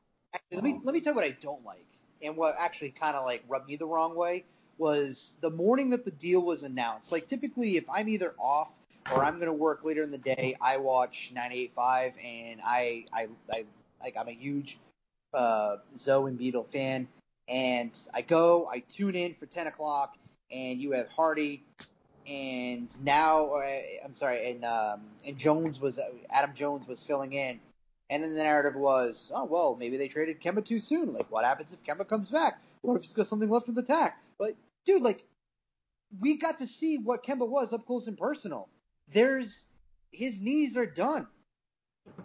So maybe he goes to OKC and he puts up a couple of good games. Like, how often did Kemba play back to backs? Like, Kemba Walker, I'm not saying like he's done retire, but he's not the same player that he was. And I don't want to hear, well, the Celtics are worse right now. The off season hasn't even started. Right, right. Like I give I give Brad kudos for going out and trying to make a move. Like you think about just look at the Al Horford side of the deal. One, you get a player that Brad loves and he's familiar with. That's one. Two, there's non-guaranteed money within the contract. So he could be here this year and then only maybe get maybe the Celtics can look for like what is it, like thirteen million dollars next season and you can let him go. You know, like the fact that Brad was able to move seventy three million dollars of Kemba Walker's money, and he got a young player, a young big, which by the way, the Celtics have had a tough time finding bigs who can play because Taco's not it. Like he is not it, and it's depth to the bench. Like who better to know what his team needs than the coach who coached the team? Like he was using the groceries that Danny bought. Well, Danny kept buying the store brand. Now Brad wants to go and buy name brand. But in this case here, you got a player who's that fringe like store brand name brand, and Moses Brown who might have potential and he might be something. Oh, and by the way, you're getting a player in Al Horford who understands your system, understands what you're trying to do. And I don't want to like hear the the narrative. Oh, well, if he plays, he barely played with Philly and he got traded and he didn't do much with OKC. Look at the situations of those teams. Like, what was the situation in Philadelphia that resulted in the fact that he got traded? He just did not fit in the room with the process, which is over, by the way, in Philadelphia. And he got shipped out because OKC is trying to acquire players who then in turn turn into assets. You know what I mean? And then I, I think it's a good move. I, I don't see any downside to it at all. And by the way, the off season hasn't even started yet. So to say that they're worse, okay, great, they don't have a point guard, but the off season hasn't started, and Brad Stevens went and did something that was out of the box and we didn't expect, and that has me excited because maybe there's more to come. Oh, and by the way, he's going to tell the league, hey, I'm not looking to win every deal. I just want to get fair value and build myself a good team. Well, I think he's. I think he basically came out and said that. And, and the, the thing about Kemba, the thing about Walker, he's saying, oh, maybe we, maybe they, they gave up on him too soon. He might come back. Blah blah blah. I don't think they did. I. I don't. No, no, no. I, I, I agree. I agree. Adam Pac-Man Jones and 98.5 and, and Tony Massarotti, they think that they gave up on him too soon. No, no, no. You need people to listen to your program. That's what you're saying that for. They didn't give up on him too soon. You needed to move that money, and you needed to ship those knees out of Boston. Well, it's it's it, then that's what Brad Stevens said. I don't think it was necessarily about the player. It's not like oh we had we wanted to move on from Kemba Walker and he's a horrible player. I don't think that's that's not he did rehab the smear campaign. I don't think that's really the case. The, I think the, the the fact of the matter is is that they had a chance to get out from that contract and he, he certainly wasn't going to live up to the money and they saw an out and and they and, and they, they they took advantage of it and they put themselves in a better situation. Hey, Maybe so- not for this year, but but but definitely certainly going forward. I mean, I'm I'm I'm talking down the line, and you you're, you're going to free up money, and and you know maybe maybe you've got a potential max slot when some- when a, when a legitimate point guard can hit You the get mark. a you get a max slot player one year earlier, and on top of that, like here's a hot take: Can we maybe sign a point guard or bring a point guard in who doesn't have bum knees? Like Kyrie's knees, there was some issues when he came over from the Cavs, and then Kemba, there was some issues there. Can we get a guy who's on a fresh set of knees? Like, can we get that? The other thing is that you also free up yourself a max spot to maybe to potentially go out and get an, and get another max player. And I, I don't. I mean, you- you'd have to look around the league and say that there's there's certainly point guards who are not happy in their current situation. Lillard. Dame Lillard, Russell Westbrook. I mean, it's just like there there are certainly point guards that you could you could possibly. I mean, I know it's not it's not a, an ideal situation, but would Ben Simmons make this team better? You know, like like those. Ugh. Hey, gross. look, I'm just Talk saying- about think, soft. Think, think about that. Think about this for a second. What is the knock on Ben Simmons? That he's soft. He can't shoot. He's a facilitator. What do the Celtics need? You know who I was thinking the perfect guy shoot for the Celtics to bring in would be? Rajon Rondo. No, no, You no. talk about a facilitator. no. And he He's turns it on in 95 years old. playoff Maybe the time. coach. Maybe the coach. And I'm not. I'm, I'm not- the I'm The coach is the, the coach is the biggest thing right now the- because you've the- got to be able to attract these players to Boston. You don't have a coach, so what's what's bringing these players in? The fact that they're going to play with Jayson Tatum and coach Jaylen doesn't Brown, bring the players in. Is that the Tatum's draw? gonna bring the players and then in. they don't even know who Brown's- their coach is going to be. Browns. The, the, the coach does not matter in the NBA. What does Steve Nash do for the well, to an Nets? ex- to an ex- to an extent, because like if the Boston Celtics, depending on who they hire, you know full well, depending on who the Celtics hire, is going to matter whether or not the Jays are going to stay beyond their contracts when they're up in a couple years. I, I just I, I, I don't, I don't I don't like I don't- the idea of Ben. The coach doesn't matter. It does not matter who's coaching the team. It does not matter who's the coach of the Boston Celtics now. It doesn't matter who's the coach of the Boston Celtics when Tatum and Brown's contracts up. What's going to matter is It is does if- matter if- because they're the ones who are going to pick the coach. it, it doesn't matter. It, it does not matter. It does matter because they're the ones who are going to pick the coach. If you want them to matter. stay, you've got to get the coach that they want. The players matter. No, That's it. The player matters. That's it. That's it. You know who should be conducting the coaching interviews? It's not Brad Stevens and Wyc Grousbeck. It's Jayson Tatum and, and Jaylen Brown. Those are the guys that, that, that should be conducting these interviews. And then whoever who and then Jaylen Brown and Jayson Tatum are the ones that are going to have to go out and recruit the, the free agent or the next player to come here because because it, the, the coach does not matter. So if they're not happy with the coach, are they going to recruit players to come here? They should. They what, what, what is it honestly? What does it really matter? You just replace the coach in two seconds. Just get some former player. You know what? Actually, speaking of recruiting, really quick, did you guys see the report that came out? The article that came out. I forgot where it was. That there was a member of the Boston Celtics that basically swayed Blake Griffin from coming here. Like he had some interest in coming to Boston, and they basically said, "Don't come here because the locker room is dysfunctional." Like I want to know who that guy is, and you trade his ass. Like it, deuces. Honestly, Well, it's probably Marcus Smart. I'm all I'm all for trading Marcus Actually, no. Smart. You, you, you, you honestly, you have to look at someone that it would be. It would have to be a veteran, or it would have to be a superstar. So we either reach out to Tatum or Tristan Thompson. Like those are the like realistically, those are probably the Uh, only guys. Chris, Or- or maybe it Tristan was Thompson's Kemba. had a really good last 40 Or, or- hours. yeah, or, or maybe it was Kemba. Yeah, a, a veteran of, or there's a veteran quote superstar in Kemba, so maybe it was Kemba. And maybe maybe So, so maybe exactly. So if it was, let's just say, for example, let's just hypothetically say that it was Kemba Walker. We don't know that it was. Let's just pretend that it was. Maybe there's motivation as why Brad Stevens moved him out as quickly as he did. could be. Because They- guess what? The off season's coming up. I can't have a Kemba Walker on my roster telling players not to come here and messing up our recruiting process and what I'm going to try to do to improve this team. I can't have that. G Willikers, GM Willikers, send him out of here. I like that as the definitely a narrative Stevens more so than what they did now. Yeah, no, you, and it actually might make sense that it was him, and maybe that's part of the reason why it was already done, and maybe that's part of the reason why it was already announced. So maybe it all it's, it's all adding up and it's all uh, all cohesive. But But at what point do you now turn and you say maybe it's not these point guards that are prima donnas and and because you, you you know Kyrie was here and he had a problem in the locker room. Oh, it's Kyrie, it's Kyrie, it's Kyrie. Now it's been known that there's a locker room problem. But at, at what point do you have to look at Tatum and Brown and say, you know what, it, it, you guys now need to have step up and be some sort of leader And is- because like it or not on this why- team, they're they're now the veterans. Those guys are the veterans Is now. that now? But is that why a guy like Al Horford is back to come into the locker room and bring that dynamic of a professional basketball player to say to the guys, "Look, you are incredibly talented, and we can do something special here and keep these guys, you know, more aligned." I think that there's we'll get a lot of these answers as this off season. First of all, we just got to get through the conference finals into an NBA championship, but at some point at some point we'll get some of these answers, these questions answered by some of the moves that Brad's going to do. And, you know, I, I just, I have no issues whatsoever with what they're doing right now. I actually feel, in, you know, rejuvenated as a fan because I don't think that Danny Ainge doesn't make this move. That move with Kemba No. doesn't happen at all. No, because there's a would- first round they would pick try to rehabilitate there was they, they they would try to rehabilitate the the whole dynamic in the relationship and and try to make that work when clearly it just wasn't working.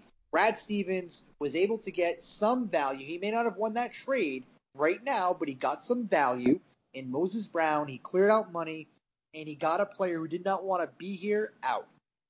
And he showed the league, I'm not afraid to make a trade and it's a new it's a it's a new program here in Boston and I, I think it's refreshing that the Boston Celtics are are now moving forward in a with a new focus. Bill, your thoughts? I thought I already gave my thoughts. Oh, well, I, I was Chris, Chris, Chris, and I just talked for about 20 minutes, so they were probably new thoughts. I figured. I, I know we're talking about the Celtics, but I want to jump back to baseball really quick because it's something that's happening right now. So the umpires Breaking are news. going and they're yeah, breaking. But the umpires, you know, they're going and they're they're they're checking pitchers between innings for Spider Tack or illegal substances. Max Scherzer had a psycho meltdown on the mound. He took his hat off his head, threw it off of his head onto the, onto the ground. He's taking his belt off. Uh, it, it the his manager's out on the field. The pit, the players are around him. It's like legitimately a it, it's not a good look for baseball. But the fact that Max Scherzer is taking his belt off and having them check his his waist and everything else for this stuff is, is comical. See, it's amazing to me that there's the two different types of players because I haven't. I mean, obviously, I want to see the meltdown. I haven't seen it, but you have that, and then you have Degrom yesterday, who was just like so calm, cool, and collected. Like, yeah, guy, you want me to take my belt off? All right, no problem. Cool, no problem. I think it was Maddie, um, who Maddie D. I think he was the one who said, "I know baseball's trying to crack down on it, but if Degrom's not using something substances, let's let him use substances and see how dynamic and elite he would be then." Because that dude is electric, and if he's They're not, going if to he's need to let these anything, guys. Stop. I didn't hear what you said. And I, I, I think they're going to have to let these guys do something. And I think we, we, we touched upon that on the on the Sox podcast that we did last week. They're going to have to let these players use something that's going to allow them. It's not even so much for the fact of trying to get a competitive advantage. I do think there's something that need, that is to be said that a guy can go and throw a 99 to 100 mile an hour fastball and not know where that's going to go, and maybe that does help them. I'm sure there's got to be something, or maybe you the the umpires doctor the balls ahead of time, or the league has some sort of special like tack that goes on there to make the balls a little bit easier for these guys to handle. How about just But- make a ball that isn't as slick? Exactly. You know, like make there's it, make you it know more what I like a you have to- football with a pe- with a pebble grip or something like that, so it isn't slippery. Or just follow the rules. Yeah. Like, eh, eh, oh, I don't want to get going again. I really don't want to get going again. Use Like, the whole just field. follow the Just use the whole field. No, just follow the rules. Like, eh, like, like the rules. Like, like, uh, uh, I'm sorry, but a baseball's a baseball. It's like the same baseball you pick. Like, when these guys are throwing bullpens, are they using sticky stuff? Like, just throw the damn ball and shut up. Like, it, it, who cares? Who cares? Tyler, I, I like. I like Tyler Glasnow. Like, legitimately think he's a legitimate talent. But that interview he did where he was crying and saying that his Sounds injury was like a whiny little Oh my bitch. gosh, shut up. Shut up. I just Oh, I had to sh- hold the ball tighter, and, and that's what led to my injury. Please. Okay, so you don't know how to pitch. You just know how to you just know how to how to use how to the use problem is- sticky stuff to grip a baseball. Like give me a break. Just shut up and throw the ball. The ball hasn't changed from the from, from the time that you were 14 years old to now. Yes, you use a smaller ball in little league, but that's about it. So call it 13 years old because actually no, most 13 year olds are playing in the league still. So 14 years old and, and the ball has not changed. It's the same baseball. Just throw the ball. Learn how to throw the ball and throw the ball. Like, like seriously, when you guys when you guys warm up, are you using sticky stuff to help yourself warm up too? Like, give me a break. Just throw the damn baseball and shut up. There's, And- nothing, and- and- there's nothing wrong with the pitchers wanting to be able to have more control. If you're a hitter and you're standing in that box and a guy's throwing 100 miles an hour, you want to know that the pitcher has control. But there are ways to do that. They went beyond that and took advantage of it and, and got that extra advantage out of the spin rate and all that Yep. stuff with the sticky stuff that they were putting on. So they pushed it too far. That's what the problem oh. is right now.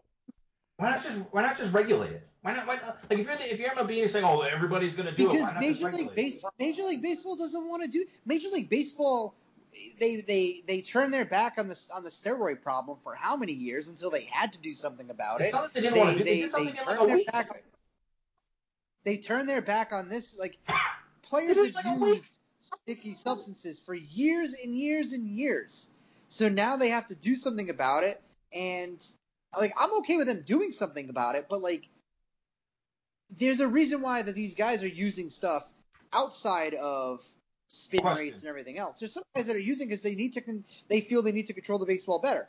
If that's the case, then get something that everyone can use that makes sense, Two part question. and that's within the rules, and and, and go from there. Oh, oh, so let's get something that they're allowed to use that's within the rules. What's that little white bag that's on the pitching mound? It's kind of like looks like looks like little looks like dust particles when they're playing. What is that thing called?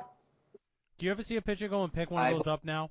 Yeah, that's my point exactly. What is that? What is that called? Years that- ago, what you'd see a that- pitcher, he'd go thing back there, he'd bounce it in his hand, and the white stuff would go all over the place. Now it just hand, sits like- there. They never Now touch it's it. like? Question. What, what is yeah, that now thing it's called? like Anybody know? It's a Oh, rosin yeah. bag. Yeah, you know point. what it's What- called. What is it used for? It's used for drying your hands so you can get a better grip on the ball. That's all you need. That's it. Everything else is now either illegal or you say, okay, you can use some little little sunscreen, whatever. And then, they then you mix that. a, you They- mix they- a little they- bullfrog into it, and it improves you your grip even more, But, and but gets you but more you- spin rate, and then you you come the up with new stuff that gets you This more spin rate. Problem. This That's is the problem. that's the problem. It's spun out of control. No This pun intended. I'm gonna- I'm go gonna back Amazon and use the rosin bag, and that's it. You're done. That's it. You there's this is what you're allowed to use. Anything else is now illegal. No sunscreen, no bullfrog, no no spider tack, no whatever, no none of this crap. Here's your rosin bag. This is what you're allowed to use. This is what pitches. This is what this is what you're using. This is what you're this is what you're allowed to use. My other question is, I'm gonna I'm gonna on Spider Tack, and I'm gonna use Spider Tack on the next podcast. And I'm just gonna have it. I'm just gonna be that spin rate trying to clap and What's what, like what is that? Is that gonna fix your is that gonna fix your connection so you I'm- look like thunder and lightning? Like what is that? Like what is it gonna do? I No, don't I'm- understand. Like it, like they, Nope, they, they, I- they have I'm spin my takes. I'm gonna tell you what. We're gonna be spinning takes with the, Spin with the rates. Spider Tack. high spin rates on his takes. They- No, the, the, the, the, they have something. They have something that you're allowed to use, and, and then and then they just like turn, like you said, they just turn a blind eye. That that's what it's used for. The other question is how much of this is driven by the fact that there's social media now. Could you imagine what social media would have been like during the steroid era of baseball? Could you just could you imagine what that would have looked like? Oh, it would have been it would have it would have it would have been crazy. You can't go five seconds on Twitter without seeing a video of some pitcher gripping his glove and his glove sticking to his hand. And like it just kept growing and grow. I remember way back when some guy was doing every single start that John Means had for the Orioles, he went back and watched, and the guy every single time he reached into his glove, his glove stuck to his hand because it, he had something on his glove. So like how much of it is how much of it is social media driven, and how much is it like how much does the league actually want to do something as opposed to the league felt like they needed to do something? Which gets me back to the question in the chat: is why do it after the start of the season? In which I think it's driven it, it, it, it's driven it's driven by social media. It's driven by the outrage that's coming from the, the quote from the fan base more so than the players in the game. Like we're we're we're, we're hitters Yeah, really but- complaining. Like it, it- like this is a social media driven problem. But it was also affecting Well, the product on the field because you uh, had the pitchers being so dominant, the games were so boring. And that's Don't give me what Exactly. Thank you. And that was what I was going to say too. It is a byproduct of that, and the league needs to. The league wants no hitters. The league doesn't want seven of them in the first six weeks. The league wants their. The, the league wants some ten to eight games. They want eleven to ten games. They want some of that stuff. They want to have pitchers duels. They want that balance.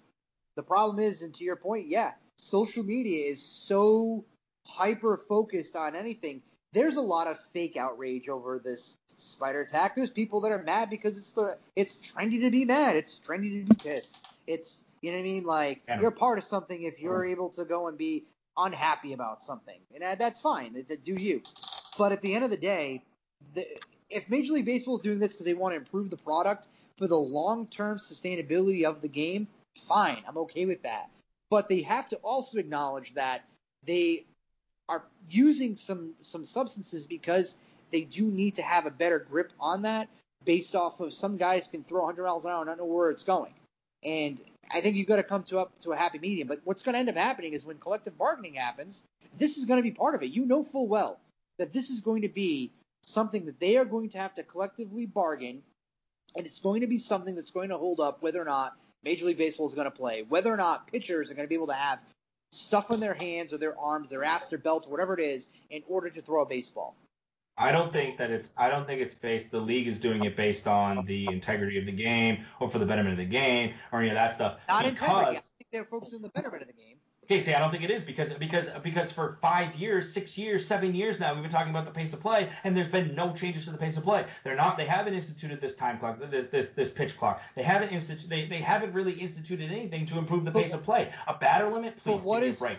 Give me a break. what's something that's different no, right no, no, no, no, no, no. So so so so The they want. UFC. They, they want to they want to do they want to do this for the betterment of the betterment of the game. They wouldn't come up with a th- with a memo in a week and get it out and not be able to change the pace of play for five years. They're not doing it for the betterment of the game. They're doing it because they're getting crying outrage from social media. It's not don't don't don't like it's not for the betterment of the game. That that's that's because because if they wanted to make their game better, they would come up with better ways to make it so that we don't have to sit for five hours, four hours to watch a Red Sox Yankees game. It wouldn't be that like you want to have the betterment like institute these rules, change those things. You're, you're wouldn't come up with confusing this in a betterment of the game with pace of play. They're two separate No, issues. No, You can I- have I- a four-hour game that's exciting to watch and has a lot of action going on. But if you've got a three-hour game and it's just comprised of 30 strikeouts between the two teams, what fun is that to watch? Yeah, well, maybe that's uh, maybe that's maybe maybe that's because the hitters are uh, three the three outcomes. It's it's a it's a it, it, it, you're not blaming it on the pitchers for having sticky stuff. It, it's a combination of all of it. It's it's it's the whole sport is just it's not a great product right now, and it's bad because it, it, it's it's suffering and it's and it's sad because there are some really exciting players like Tatis and Otani and uh and um Cunha. Acuna, and even even this Wander is it did Fra- did Wander Franco just hit a three run home run? I don't know if he did. I just, yeah, he might have just. He might. Yeah, because uh, we got the chat Franco the three run bomb. The Rays new player just hit a three run Johnson. Go Rays! Yeah, shut up, Corey. The uh, it- but it, it, it, it it's it, I, and I don't I don't think it's bla- the the games aren't there there aren't 30 strikeouts because the uh because the pitchers are using sticky stuff. It's a combination of the pitchers using sticky stuff and the and the and all batters not choking up, not using the whole field, the shifts. Like it, it's all it's all a, it's all Yeah, it all it all ties it's all in a together. combination. And, and to blame it solely on the pitchers and to make this change is I'm telling you it's it's it's But when It's you've a got a guy like when you've got a guy like. Wade Miley who throws a no hitter and then a few starts ago flirted with another no hitter. You telling me something's not going on when a guy like that can potentially throw two no hitters? there's been so in many half no name pitchers who have, who have had no hitters this year. All right, so isn't that an indication for you? I'm using him as one example.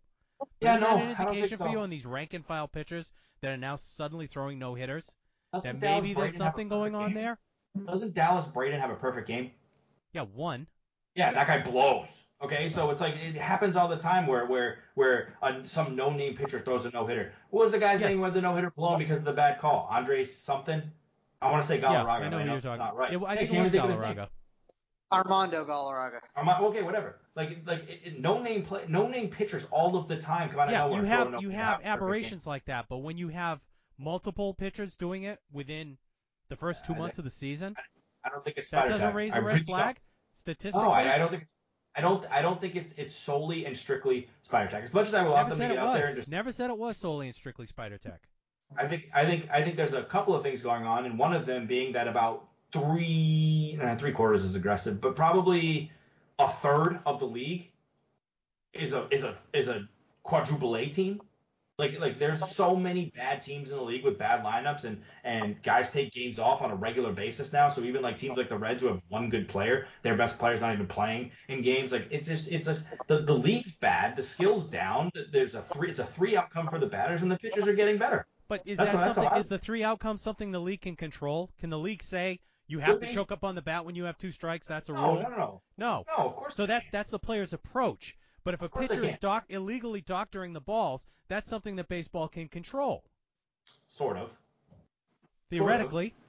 Sort of. I I mean, mean, they they try to enforce the rule oh. that's been on the books for decades. How about how about how about the fact that they're saying that they're going to suspend guys but still going to pay them? What good is that That's going to do? That's ridiculous. But but a team loses the roster But- spot. Oh, okay. Yes. So for Okay. 10 days they have to go with one less player on the roster. Okay. So it hurts You the just team, send- but it doesn't hurt the guy in the wallet. No, that's So you, ridiculous. so you just so so you just send down some some schlub that's that's a middle infield utility player and call up another Well, starting it's still one from less player on your roster that you So have. what? Does it really? I mean, they they added another guy anyway, didn't In the? National League, it makes a difference I when, guess. you, when yeah. you have your, your batting for pitcher, uh, pinch hitting for pitchers. I guess there's 900 bullpen guys anyway, so what? Like, And like you said, players taking Okay. days off, so now you have less opportunity for somebody to take a day off and get a rest. there- how many Especially how many if you have to many, play every every day for those 10 days. So how many guys do the Red Sox have in the bullpen? I don't know, eight. Eight. Okay, Maybe so you send one. Okay, so you send one guy down. Assuming he has options, whatever. You send one guy down. You call the starting pitcher. You or you or you use an opener for a game. It's really not. It's really not going to hurt. Losing a roster spot, in my opinion, doesn't. Now, if it, you know, if it if it if it snowballs and you lose two or three guys in the matter of, of five starts, then maybe maybe then you're maybe then you're talking about something. But the fact that they're still going to pay them shows me that they're just really not that serious about doing it. Well, that's it's probably a a, players. That's probably a players association thing too, where they're instituting it in the middle of the season. Yeah, Like Chris be. said, Yeah, this I'm is sure something that's there's going to have to be arbitrated. Well, It's it, and it, it, it's going to suck because I and I bet you this is going to be a major part of of what they're going to squabble over. And if there's a lockout, I have to think that there- I'm sorry. Oh, if there's dude, a lockout, Don't over, think that baseball is going to start on time next year. It's just not going to happen. This this labor strike, this is just looming on the horizon, and it's going to get ugly. That's a joke. If if they don't don't- play because of Spider Tack oh, or stuff that these But They're so far hands, apart on every one other issue. This is just another one thrown on top of the pile. If baseball doesn't start on time, if there's a strike next year, baseball is all but done. In my opinion, be. As, far Could- as, as far as popularity goes, and, and it's already lagging, and lacrosse is already growing. We're growing. doing a Revolution podcast to be kicked later. Hey, maybe it's a good thing. Maybe the league contracts, and you spread the talent around, and you've got a better product. maybe, maybe, but I mean, you would basically have to cut the league. And like, you really think about it, there are so many bad teams. There are more bad teams now than I think there ever have been, and it's it's. I think Arizona won, won their first game in like, I, excuse me, excuse me. Arizona, I think, won their first game in like five years. Like I don't even. I they didn't dropped how many games in a row? I almost said a uh, not so nice word, bad word. Well, the I didn't catch Well, any the- of this, so no torpedo Uh, for you. the All right.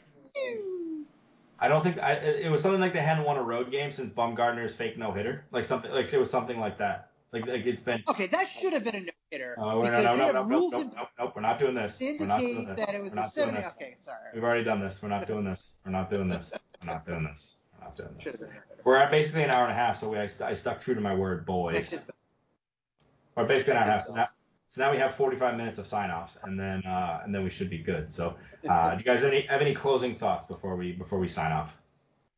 Uh, shout out to Matty D on the arrival of his twins earlier this week, or late last week, I should say. Yep. Uh, Congratulations, Yes, Matt. he's on paternity leave right now. Yep. One thing we missed. I do want to touch on it quickly. We can't touch Yeah, on anything Yeah, quickly. yeah, yeah, yeah. No, no, seriously, quickly. Very. mm, Let's touch on it. The I already forgot his name, but I'm gonna pull it up. The Carl Nassib? The Las Vegas Raiders player Yep. Yep. who what is his name? Carl Carl Nassib. Nassib. Nassib. Carl Nassib. Is how up to date on uh, current events I am. It's not even loading. Awesome.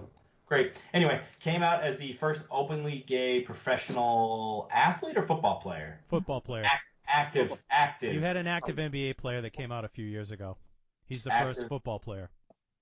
that's on a roster because what remember Michael Sam way Michael back Sam, before he got drafted and then he, he Did make the got team. Yeah, drafted he was didn't, didn't make the off. team. So it's Yeah. the first the first Yeah. rostered uh, openly openly gay player, and uh, um, I saw that his jersey was the highest selling jersey in the NFL over the last two days, and he made a, a huge donation to one of the um, LGBTQ communities uh, fundraisers. So grand. Yeah, a, a hefty, hefty, hefty donation. So um, I do think uh, you know credit to him for for for you know feeling. He said I, I finally feel comfortable enough. So credit to him for for doing that. And uh, basically he's going to be a pioneer. I think. I don't. I mean. I, I- don't. I don't think he's the only, the only, the only gay athlete. I, I think, you know, I think it's going to in the NFL. I think it's going to be. He's going to be a pioneer for for other players, and um, hopefully that, that the NFL is going to be, you know, the players will be welcoming and and uh, everything will uh, trend in the right direction there. Yeah, I agree with you. I think I think this will probably be the the start of a lot of players that'll that'll be coming out within the next year or so. I think he just needed that one and somebody who was, I mean, he's not a, a, a marquee player in the NFL, but he's a solid NFL veteran. He's been in the league for a few years. He's he's making he's on a big money deal, so you know, have somebody somebody like that break the ice. I, I think it'll be only a matter of time before more follow. And and it hope. I mean, hopefully it's something where even players in other leagues also feel comfortable enough to, to now you know stand out or say something and, and come out and and uh, a lot of credit to him for for like I said being a pioneer for that. Yeah, it's definitely definitely a brave new world that we're living in now. That's for sure. We've got potentially a, a woman NBA coach looming on the horizon, NBA Mhm. head coach. Uh, you've got women GM in baseball.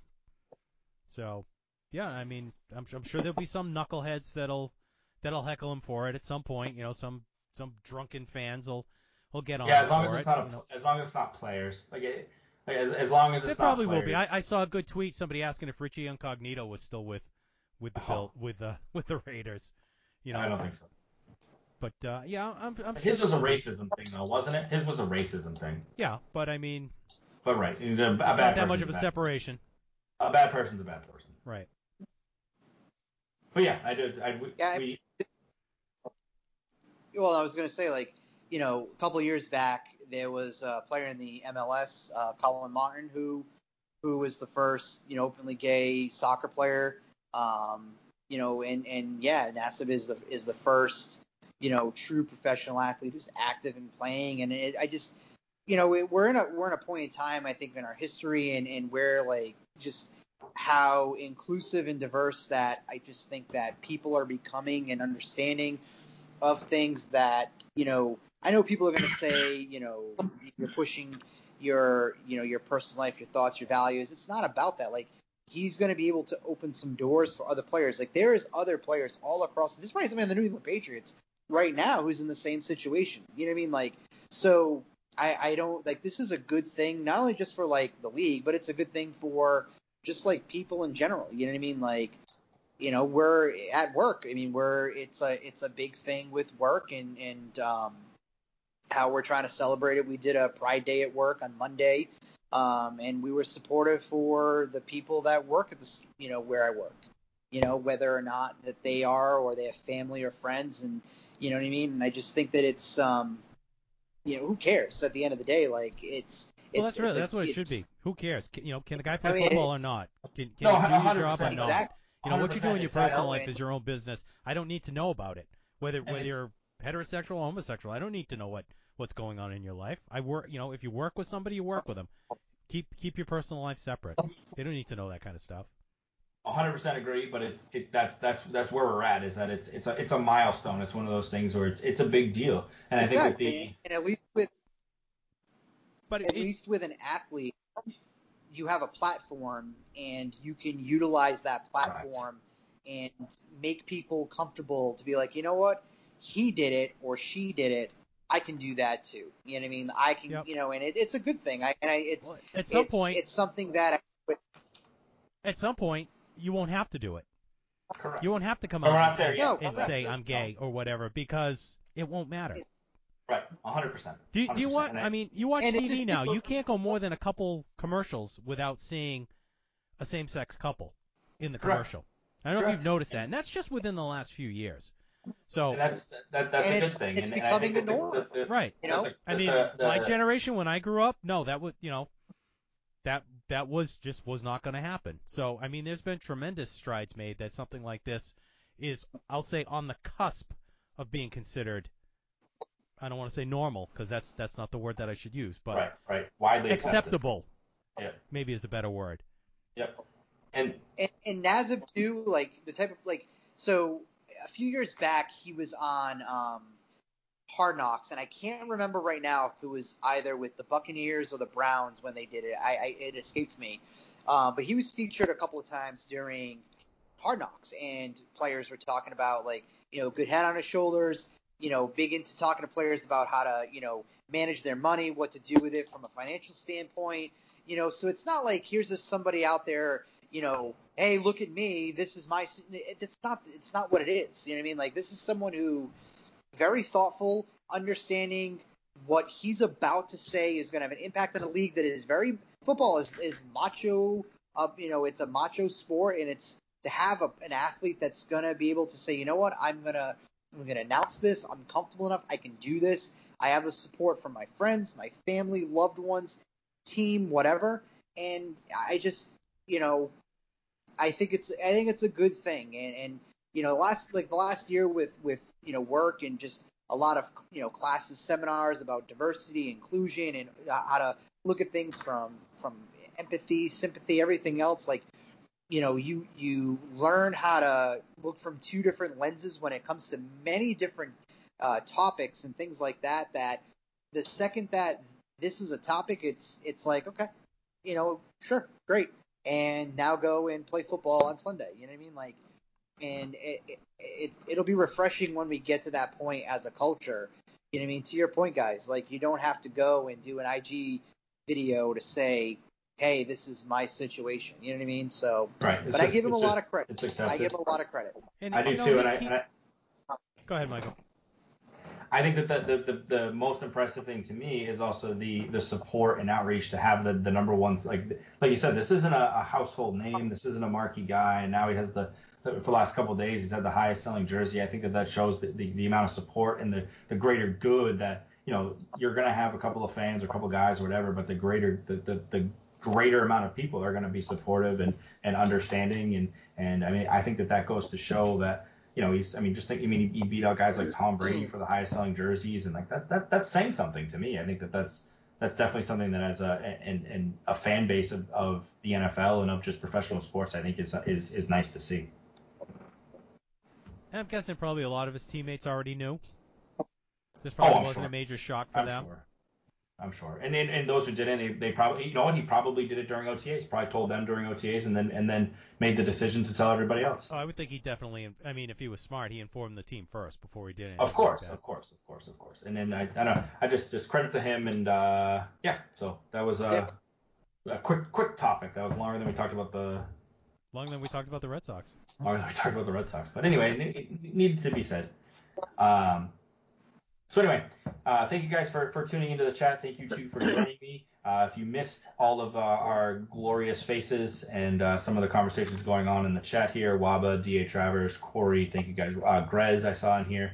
Uh, don't forget to, to check us out on twitch.tv slash Boston Sports Syndicate. You can uh, find us on Twitter, where Chris will be bringing all sorts of Pedroia Day content this upcoming weekend uh, at uh, Boston Sports SYN.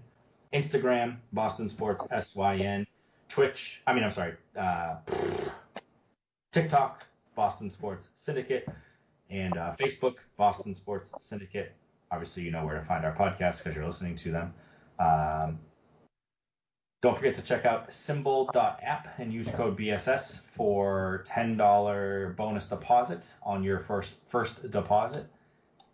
Also, if you're checking out a sporting event, if you want to go to Pedroia Day and meet Chris there, you can go to SeatGeek.com, use code BSS. You'll save yourself 20 ten dollars. Jesus, ooh, ooh, ten dollars uh, off of your uh, first purchase of fifty dollars or more.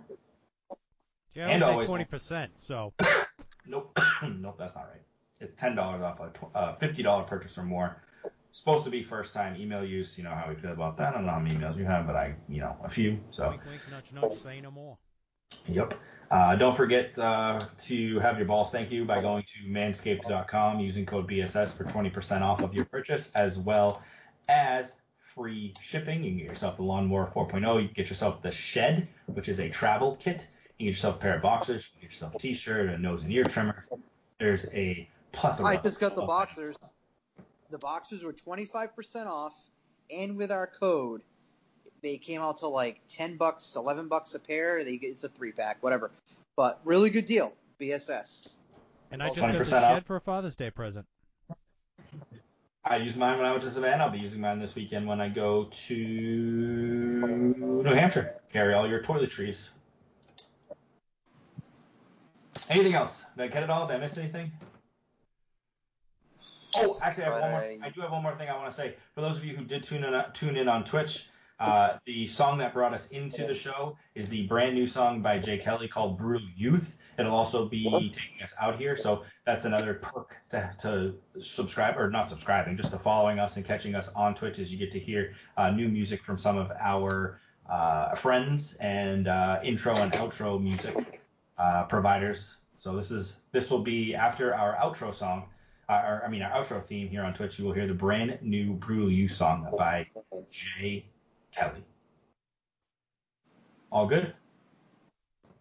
All good. Great. Thank you too for, uh, for putting up with uh, putting up with me here again for another couple hours, and uh, thank you guys all for listening. We will catch you next time. Music for the Boston Sports Syndicate podcast provided by IAM CDM. Boston Sports Syndicate. I'm